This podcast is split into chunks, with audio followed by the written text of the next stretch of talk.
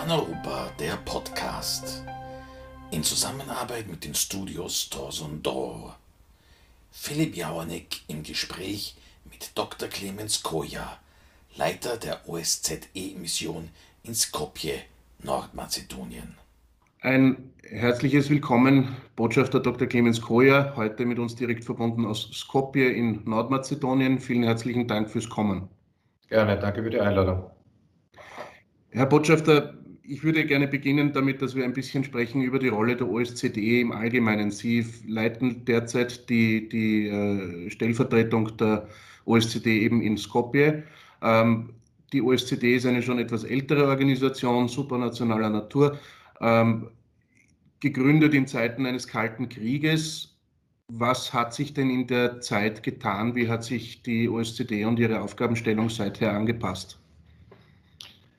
Die OSZE geht auf die alte KSZE zurück, die mit dem Helsinki-Schlussdokument 1975 gegründet wurde und in ihrer Grundstruktur eigentlich sogar bis heute immer noch eine Staatenkonferenz ist.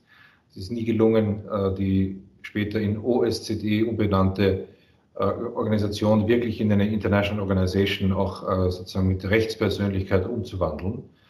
Seit 1994 heißt sie Organisation für solche Zusammenarbeit in Europa, war mit sehr vielen Hoffnungen verbunden nach dem Ende des Kalten Krieges und dem Fall des Eisernen Vorhangs, hat sich aber inzwischen doch in mancher Weltkrise als ein nützliches und wichtiges Format bewährt. In dem Konflikt in und rund um die Ukraine hat sich gezeigt, dass keine andere Organisation schnell reagieren konnte. Die UNO war blockiert, weil die Russische Föderation ein Veto im Sicherheitsrat eingelegt hat. Und es ist dem damaligen Schweizer Vorsitz unter ihrem Botschafter Greminger, der dann später Generalsekretär wurde, der OSZE gelungen, innerhalb von wenigen Tagen diese Special Monitoring Mission in der Ostukraine auf die Beine zu stellen. Das zeige ich nur als ein Beispiel. Es gibt auch, und seither ist es die einzige objektive Wahrnehmung der Waffenstillstandsverletzungen und die Beobachtung sozusagen des Waffenstillstands und der Vereinbarungen passieren bis heute durch durch die Monitore der OSZE in der Ukraine.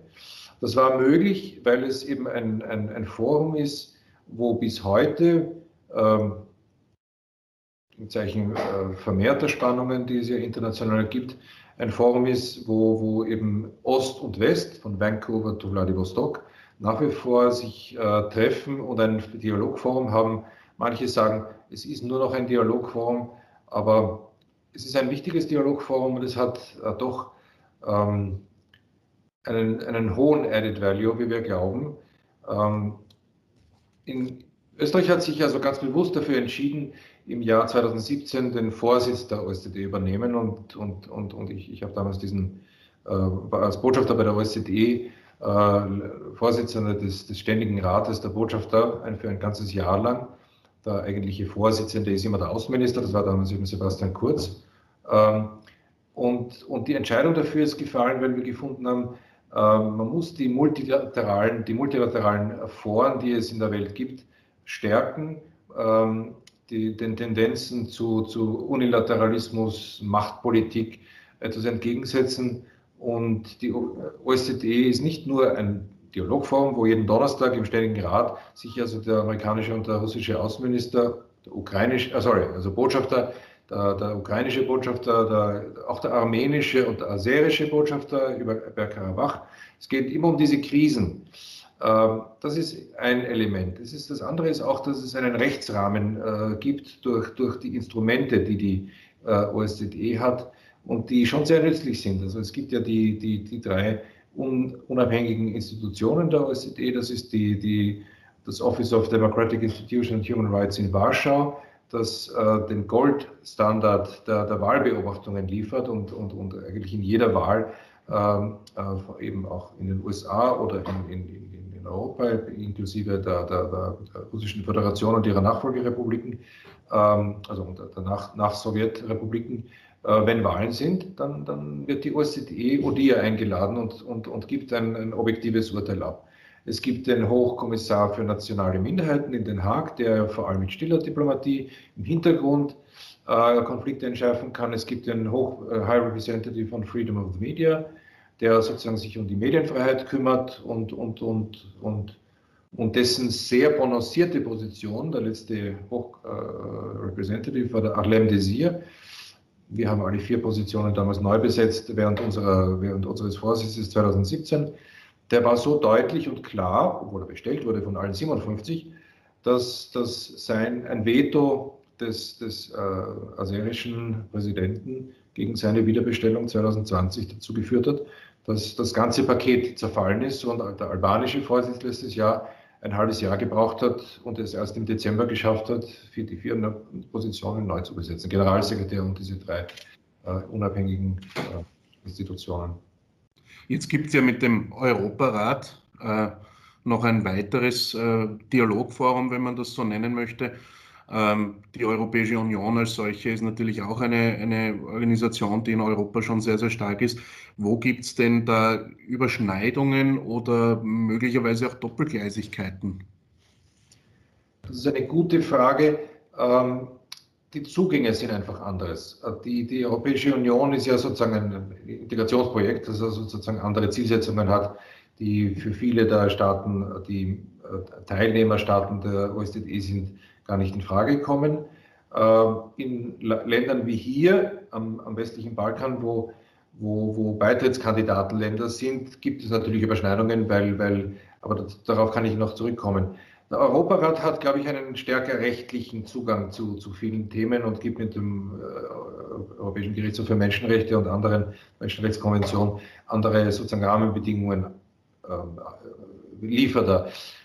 Die OSZE hat einen sehr politischen Zugang und das heißt ja Organization for Security and Cooperation in Europe. Und der erste Punkt ist schon der Sicherheitsaspekt.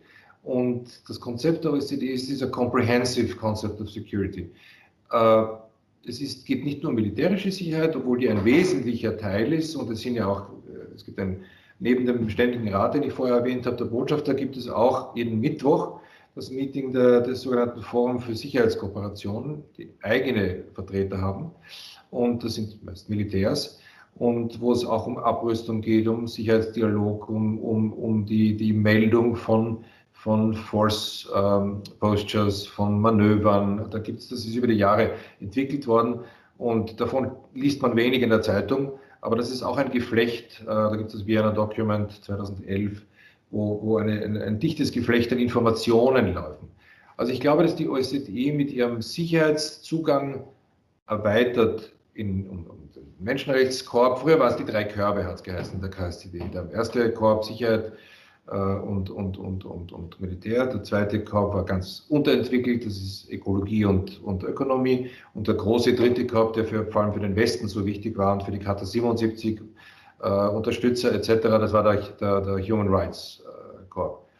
Irgendwo ist das ein bisschen noch geblieben, das heißt, es 3 Dimensionen, aber die Menschenrechts- und vor allem die politischen und Sicherheitszugänge, glaube ich, geben der OSZE einen zusätzlichen Wert. Es gibt zum Beispiel, das war noch unter dem deutschen Vorsitz 2016, aber gegen deren Ende, also wir waren dann der Vorsitzende, der das umgesetzt hat, es wurde der strukturierte Dialog eingeleitet. Das ist ein Dialog, wo sich hohe Militärvertreter treffen, um gewisse militärische Grundsatzfragen zu besprechen. Und das in einer Zeit, wo gerade der Ukraine-Konflikt da war, wo der Bergkarabach-Konflikt ungelöst war und anderes. Aber da haben sich sowohl Amerikaner als auch Russen als auch andere völlig darauf eingelassen und haben gewisse Themen zumindest angesprochen, offen angesprochen. Sie haben jetzt vorher schon angesprochen, die eigentlich noch nicht allzu lange zurückliegende Zeit, als Österreich den Vorsitz in der OSZE innehatte. Wie würden Sie denn allgemein den österreichischen Zugang in Richtung eben der internationalen Institutionen und Organisationen beschreiben? Es wird oft in Österreich so wahrgenommen, als sei unsere große Zeit als Mittler zwischen Ost und West und Brückenbauer spätestens mit dem Fall des Eisernen Vorhangs und der darauffolgenden Integration der österreichischen Nachbarstaaten beziehungsweise also der sogenannten Osterweiterung 2004 und folgende eigentlich verloren gegangen, weil auch die Neutralität nicht mehr diese Rolle spielt. Ist das etwas, was man heute über das Engagement in OSZE und Co. vielleicht zu kompensieren versucht oder überhaupt kompensieren kann? Ich würde nicht von Kompensation sprechen, weil das ja sind ja freie strategische Entscheidungen jedes einzelnen Staates, in welchem Integrationsforen, in welchen Staatenbündnissen sozusagen man seine eigene Sicherheit und Entwicklungsmöglichkeit sieht. Und das war eine freie Entscheidung, sowohl Österreichs der Europäischen Union beizutreten, aber unter Beibehaltung, wenn auch eingeschränkten Beibehaltung unseres Status der immerwährenden Neutralität und unsere Nachbarstaaten, die ganz andere Erfahrungen hatten aufgrund ihrer erzwungenen Mitgliedschaft im Warschauer Pakt. Die hat ein massives Interesse, nicht nur der Europäischen Union, sondern der NATO beizutreten, weil sie sich dadurch geschützter fühlen vor einem gewissen großen Nachbarn, der sozusagen, wie wir leider sehen, sich nicht so entwickelt oder verändert hat, wie man das 1990, 91, 92 erhofft hat. Österreich glaubt sehr stark an multilaterale Diplomatie. Das hat schon, glaube ich, das hat zwei Gründe. Der eine ist, dass wir sehr stark daran glauben, dass überstaatliche Vereinbarungen und ein Rechtsrahmen, den man sowohl in der United Nations als auch in der OSZE als auch im Europarat finden kann, gewissen Tendenzen Einhalt gebieten kann, wo sich die Größeren einfach richten können. Innerhalb der Europäischen Union können wir auch zu immer wieder kleineren, unterschiedlichen Gruppierungen, die sich ein bisschen widersetzen, einem gewissen Direktorium, das einfach Frankreich und Deutschland vorgeben, was zu passieren hat. Und die anderen europäischen Staaten müssen dem sozusagen brav hinterher laufen oder das nachvollziehen. Ich glaube, dass auch im internationalen Rahmen wir als Staat den Multilateralismus immer wieder zu stärken versuchen. Und in diesem Sinne haben wir damals gesagt, wir sind Sitzstaat, wir sind zurückhaltend bei Kandidaturen, was im OSZE-Bereich sozusagen ist, aber wir möchten unser Commitment und unsere Verantwortung sozusagen wahrnehmen. Und es ist nämlich der Vorsitz erstens teuer und zweitens mühsam und heißt doch also eine erhebliche Investition in Humankapital. Und also wir haben ein Team von 45 Leuten aufgebaut. Und das war schon sehr faszinierend, aber auch extrem schwierig. Wir wollten einfach zeigen, dass Österreich glaubt an multilaterale Zugänge und ich glaube, dass uns das auch ganz gut gelungen ist. Und das hat nichts mit Kompensation zu tun. Das wird auch wahrgenommen. Und es ist nicht so, dass dann nur neutrale Länder, ich meine, das ist zufällig die Schweiz 2013 der Vorsitz gewesen und jetzt, dann waren es wir 2017 und momentan ist es Schweden, was auch ein neutraler ist. Das zeigt schon was, aber es hat sich Deutschland auch bereit erklärt, den Vorsitz 2016 zu übernehmen. Und dann der Vorsitz nach Schweden wird Polen sein. Das ist ein sehr, sehr prononciert pro-westliches NATO-Land geworden ist über die Jahre. Also 2023 wird es übrigens Nordmazedonien den Vorsitz übernehmen. Womit wir schon fast schon beim nächsten Thema sind. Jetzt haben Sie gesagt, man hält sich zurück mit Kandidaturen, hat es 2017 dann eben trotzdem gemacht. Sie haben damals eben die Vertretung in Wien gegenüber der OSZE geleitet und heute sitzen Sie in Nordmazedonien in Skopje. Kann man das, dass ein österreichischer Diplomat mit starker Erfahrung am Westbalkan, Sie waren ja unter anderem auch zuvor in Slowenien und in Serbien als Botschafter tätig, kann man das als ein Zeichen werten, dass sich Österreich stärker für die Region Südosteuropa, Westbalkan engagiert, dass Sie jetzt diese Position innehaben oder welche Hintergründe kann man dazu sehen? Was ich vorher gemeint habe, wir halten uns mit Kandidaturen zurück, damals ging es ja um diese 4 hohen Positionen, Generalsekretär und Direktor ODIHR, hoher Repräsentant für die Medienfreiheit und Hochkommissar für die nationalen Minderheiten. Und da war unsere Position wir sind Sitzstaat, andere Staaten sollen Kandidaturen geben. Ich meine, es gab die Kandidatur von Ex-Außenministerin Ursula Plasnik 2011 für den Generalsekretärsposten, aber und wir hatten auch einen Direktor von ODIHR, das war der Botschafter Christian Strohal, der ODIHR sehr erfolgreich geleitet hat. Letztlich, das entwickelt sich auch politisch, da gibt es, glaube ich, da kann ich keine generelle Aussage treffen. Dass sich Österreich sehr, sehr stark für den Westbalkan einsetzt, das ist bekannt und ist eine der Grundlinien unserer Außenpolitik eigentlich seit dem Zerfall des ehemaligen Jugoslawien und der Aussicht, dass diese Länder eine Beitrittsperspektive haben seit Thessaloniki 2001. Und wir gehören da sicher zu den stärksten Befürwortern und auch wie sagt man, Advocates, also die Fürsprechern, wollte ich sagen, für diese Integration. Aus Interesse, nicht nur aus Freundschaft, sondern natürlich auch aus Interessen. Das ist unser Hinterhof, wenn man so will. Das ist vielleicht kein schönes Wort, aber das ist unsere Nachbarschaft, das ist auch historisch, sind wir mit den Ländern verbunden. Unsere Unternehmen sind teilweise Investor Nummer 1. Unsere Banken sind hier, wir wollen einfach, und wir haben in den jugoslawischen Zerfallskriegen die Flüchtlingsströme als erster abbekommen. Also wir wissen, warum wir ein Interesse haben, dass es hier zu einem Raum des Rechts, der Sicherheit, des Wohlstands führen wird und das möchten wir unterstützen.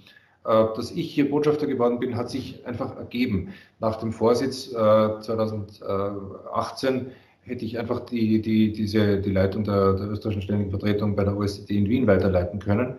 Aber es hat sich einer der Head of Missions Posten, also dieser Mission hier in Skopje, vorzeitig zu einer anderen internationalen Funktion in Genf verabschiedet.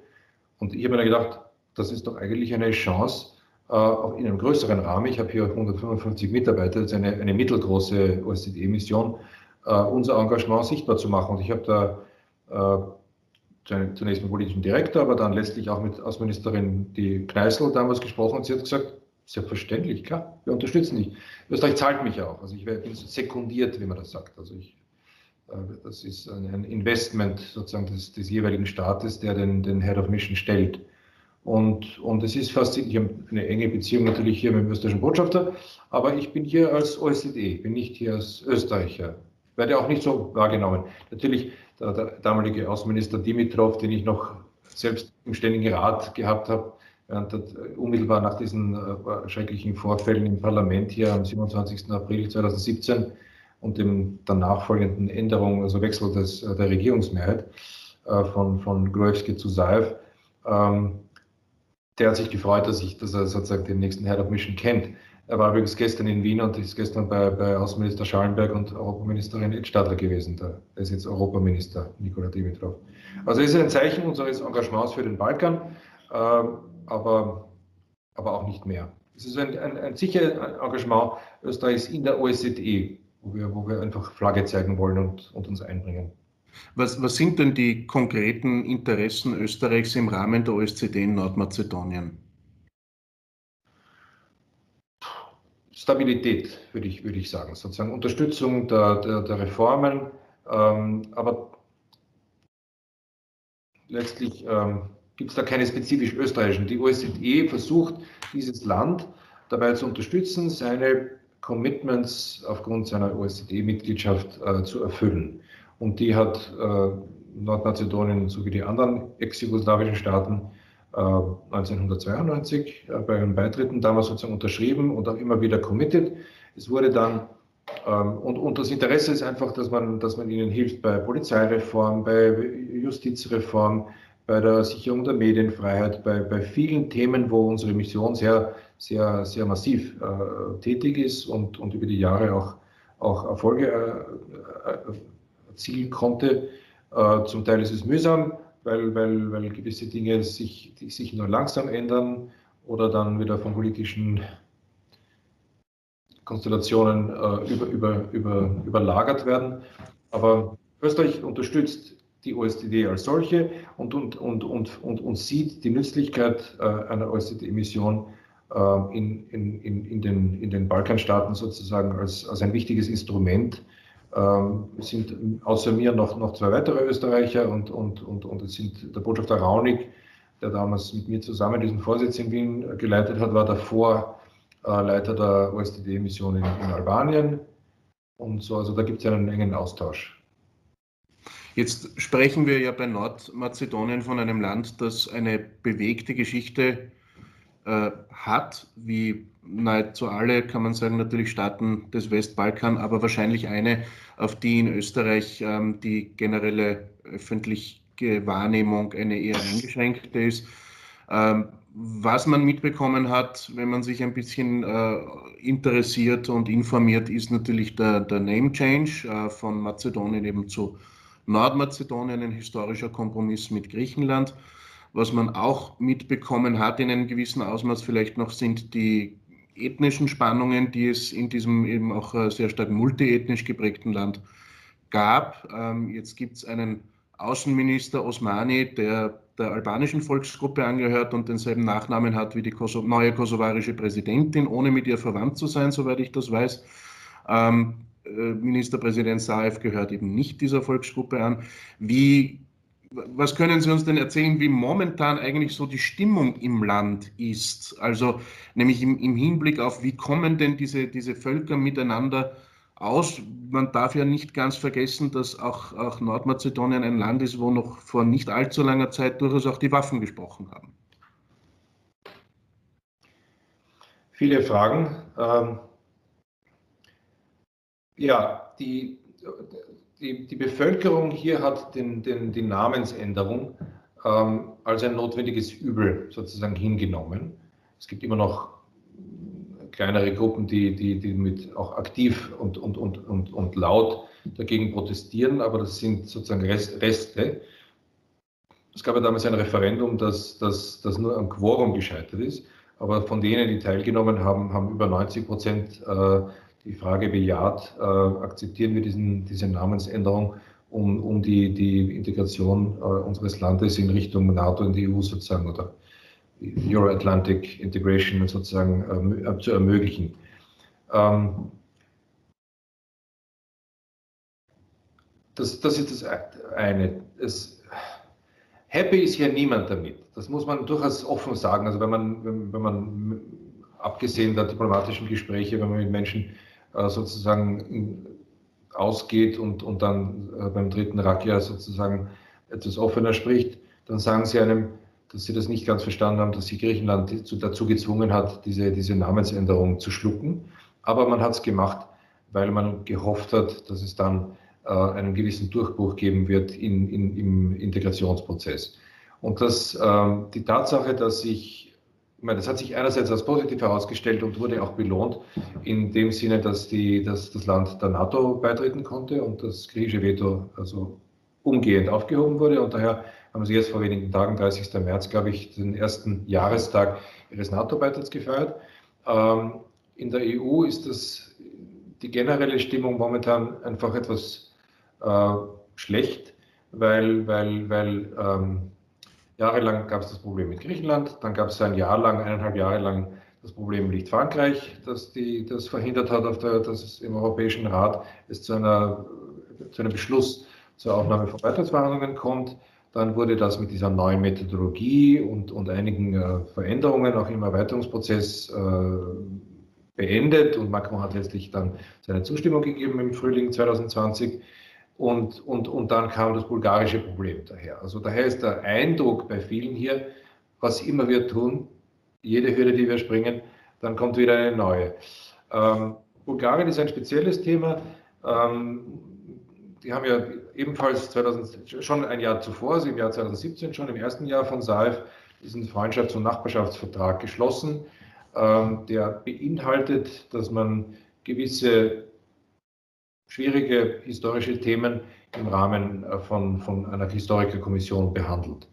Und ich glaube, es war innenpolitischen Zwängen in Bulgarien geschuldet, dass dann diese kleinen Fortschritte oder mangelnden Fortschritte, die dieser Historikerkommission erzielt werden konnten, zum Vorwand genommen werden, nicht, also seitens Bulgariens nicht dem Verhandlungsrahmen für die Aufnahme des ersten, für die Eröffnung des ersten Beitrittskapitels zu geben.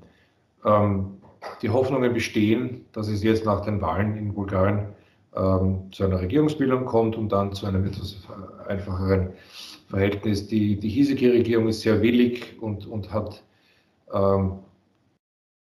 durch all die Monate, wo es dieses offene Thema gab, versucht, zurückhaltend zu reagieren und immer wieder zu betonen, wir stehen auf dem Boden des Freundschaftsvertrages und wollen zu konsensuellen Lösungen kommen und gewisse Themen halt abarbeiten.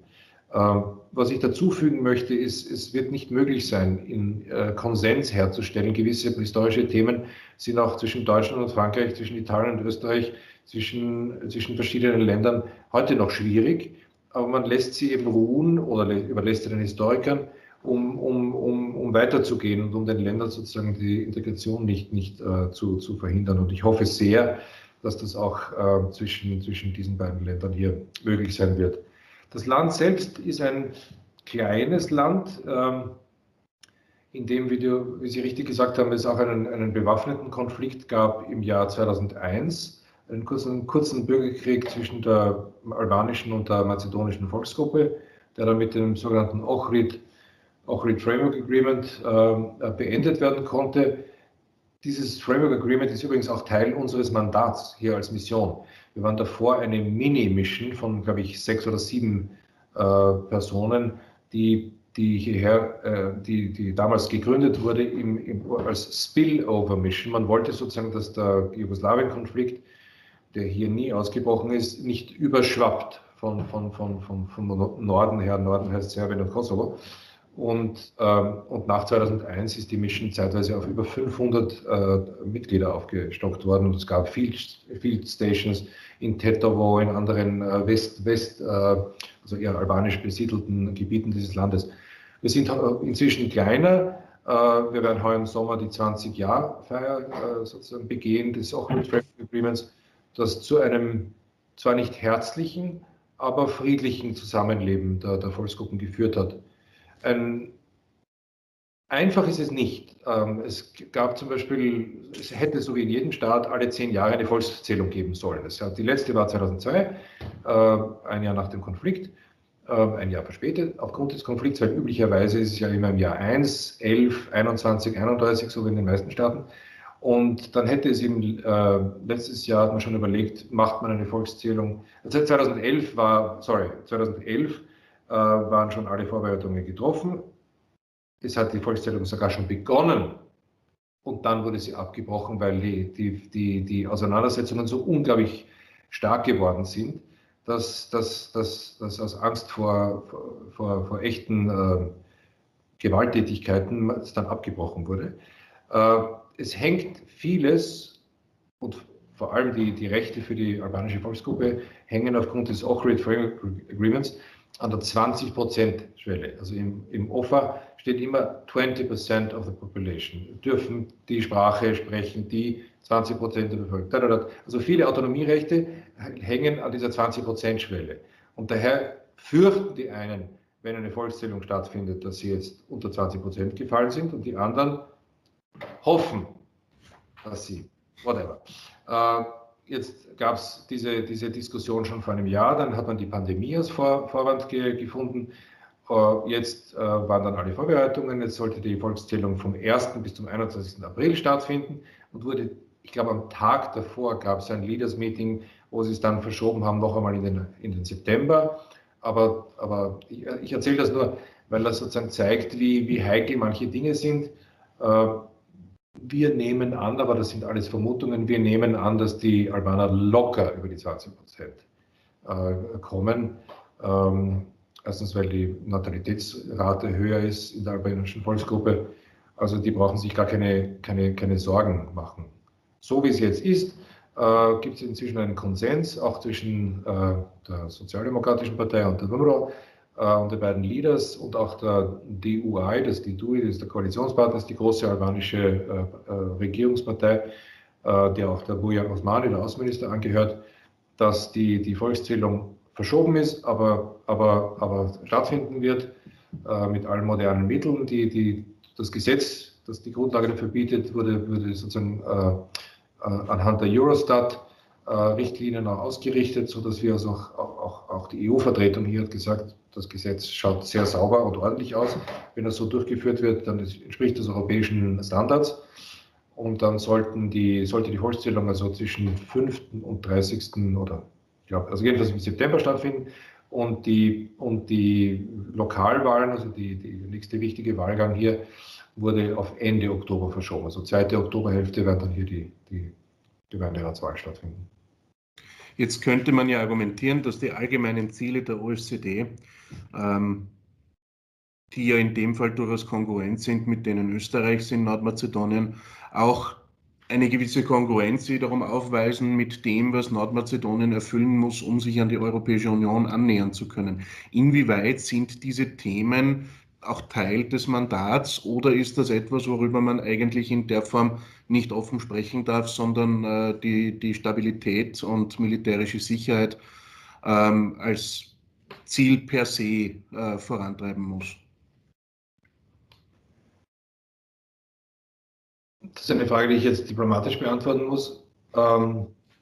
Natürlich ist das Mandat dieser Mission geht auf einen Beschluss des Ständigen Rates in Wien zurück, dem alle 57 Staaten zugestimmt haben und der jedes Jahr erneuert werden muss. Die Mandate der OSZE-Missionen werden jedes Jahr erneuert.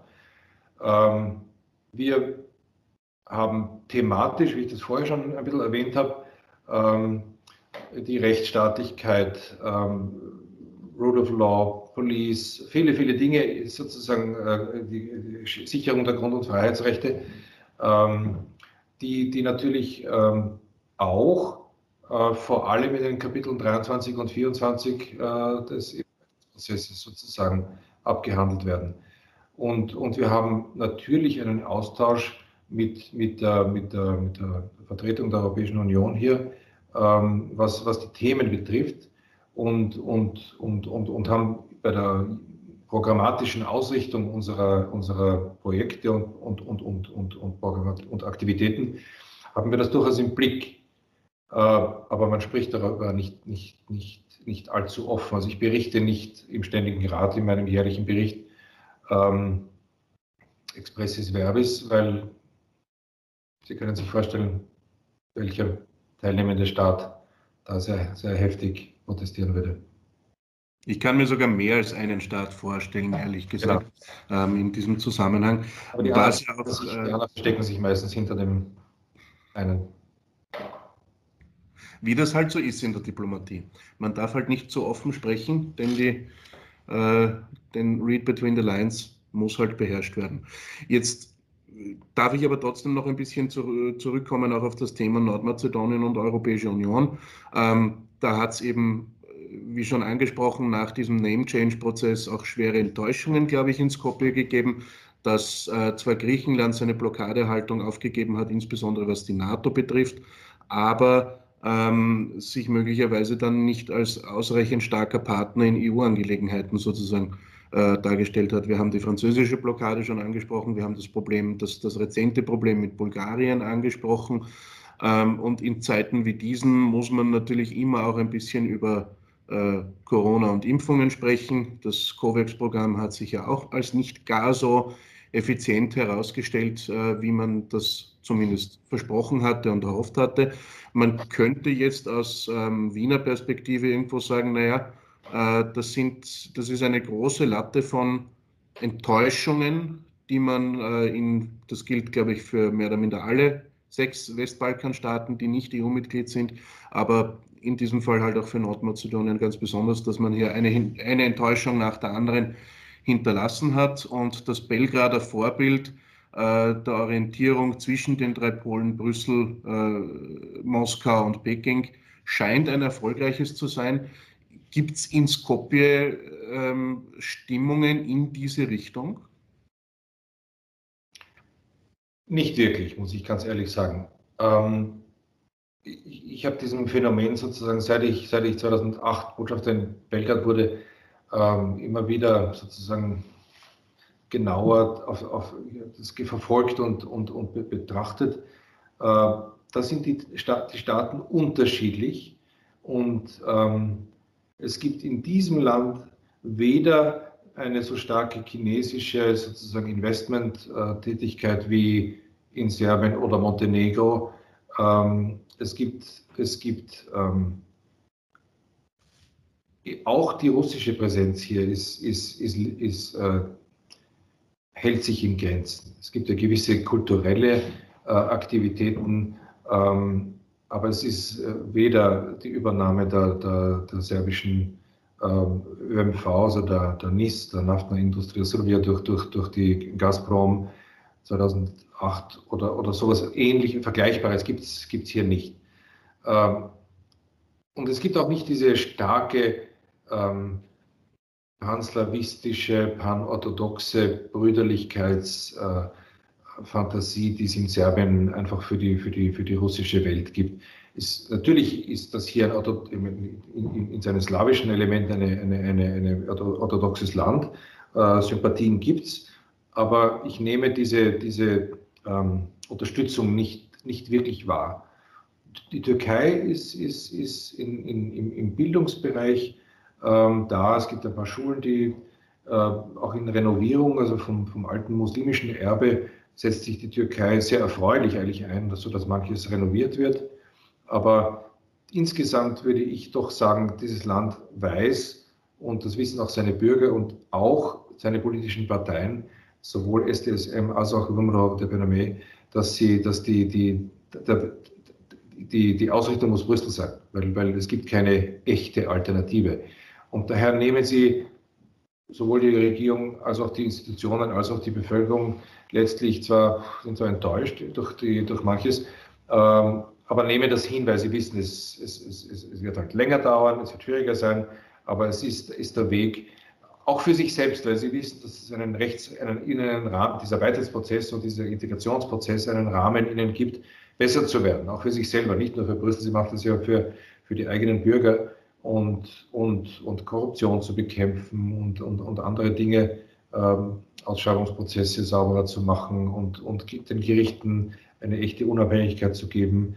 Also es läuft hier jetzt ein Prozess, korrupte Richter zu entlassen, und es ist ihnen immerhin gelungen. 10 Richter haben sie in einem sehr sauberen Verfahren identifizieren und einen Pranger stellen können und entlassen.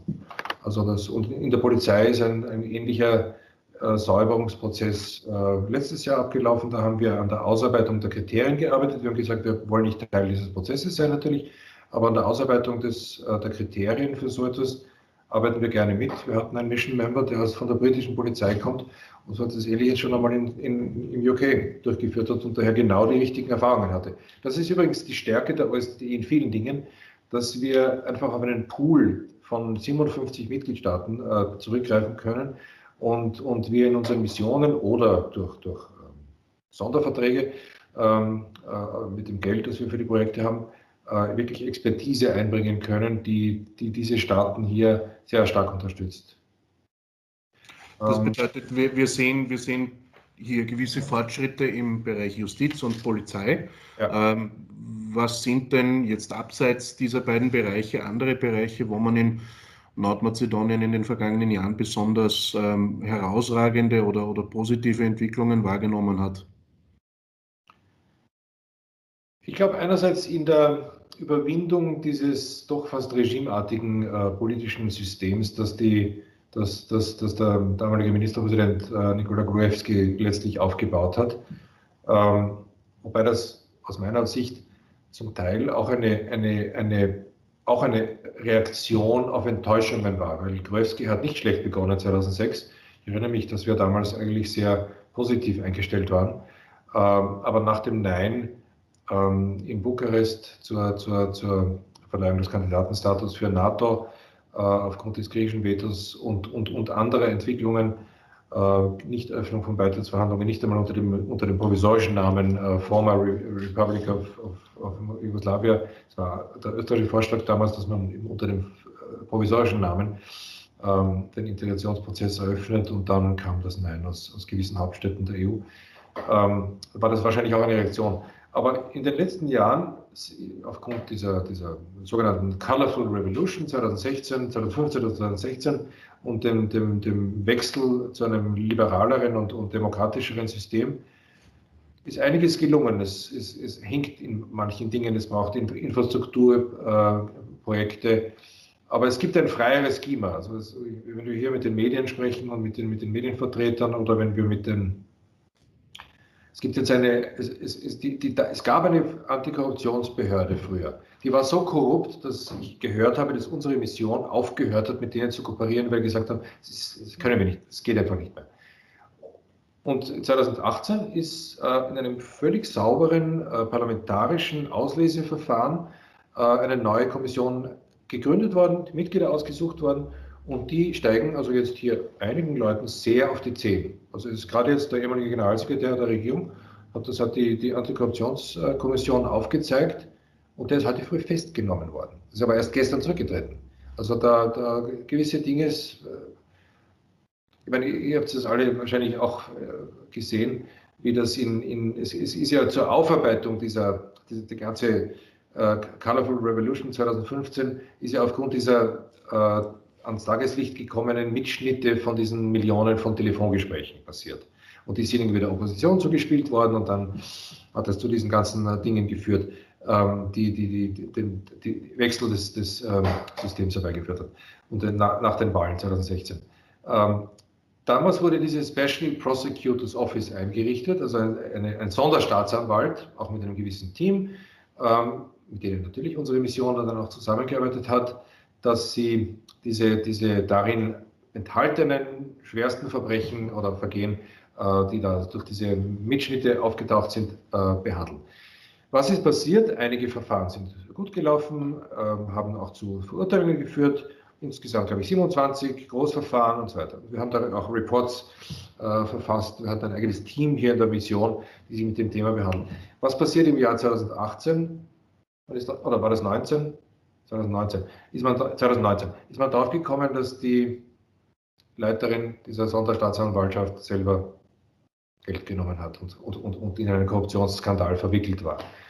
Hat natürlich auch wieder zu einer Enttäuschung geführt, weil die Leute gedacht haben, das ist die Institution, von denen wir einen Wandel erwartet haben und eine Säuberung, erweist sich selbst als korrupt.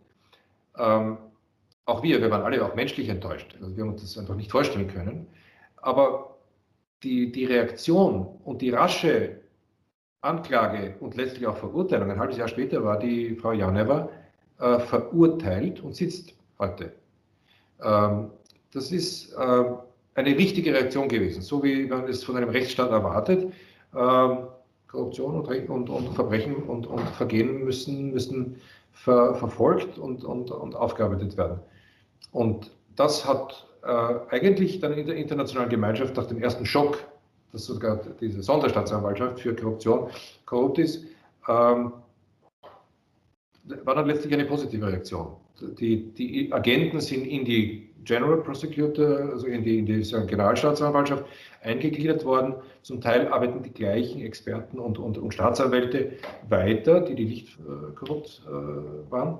Und es ist nichts verloren gegangen, auch von dem Beweismaterial, das gesammelt werden konnte über diese Jahre.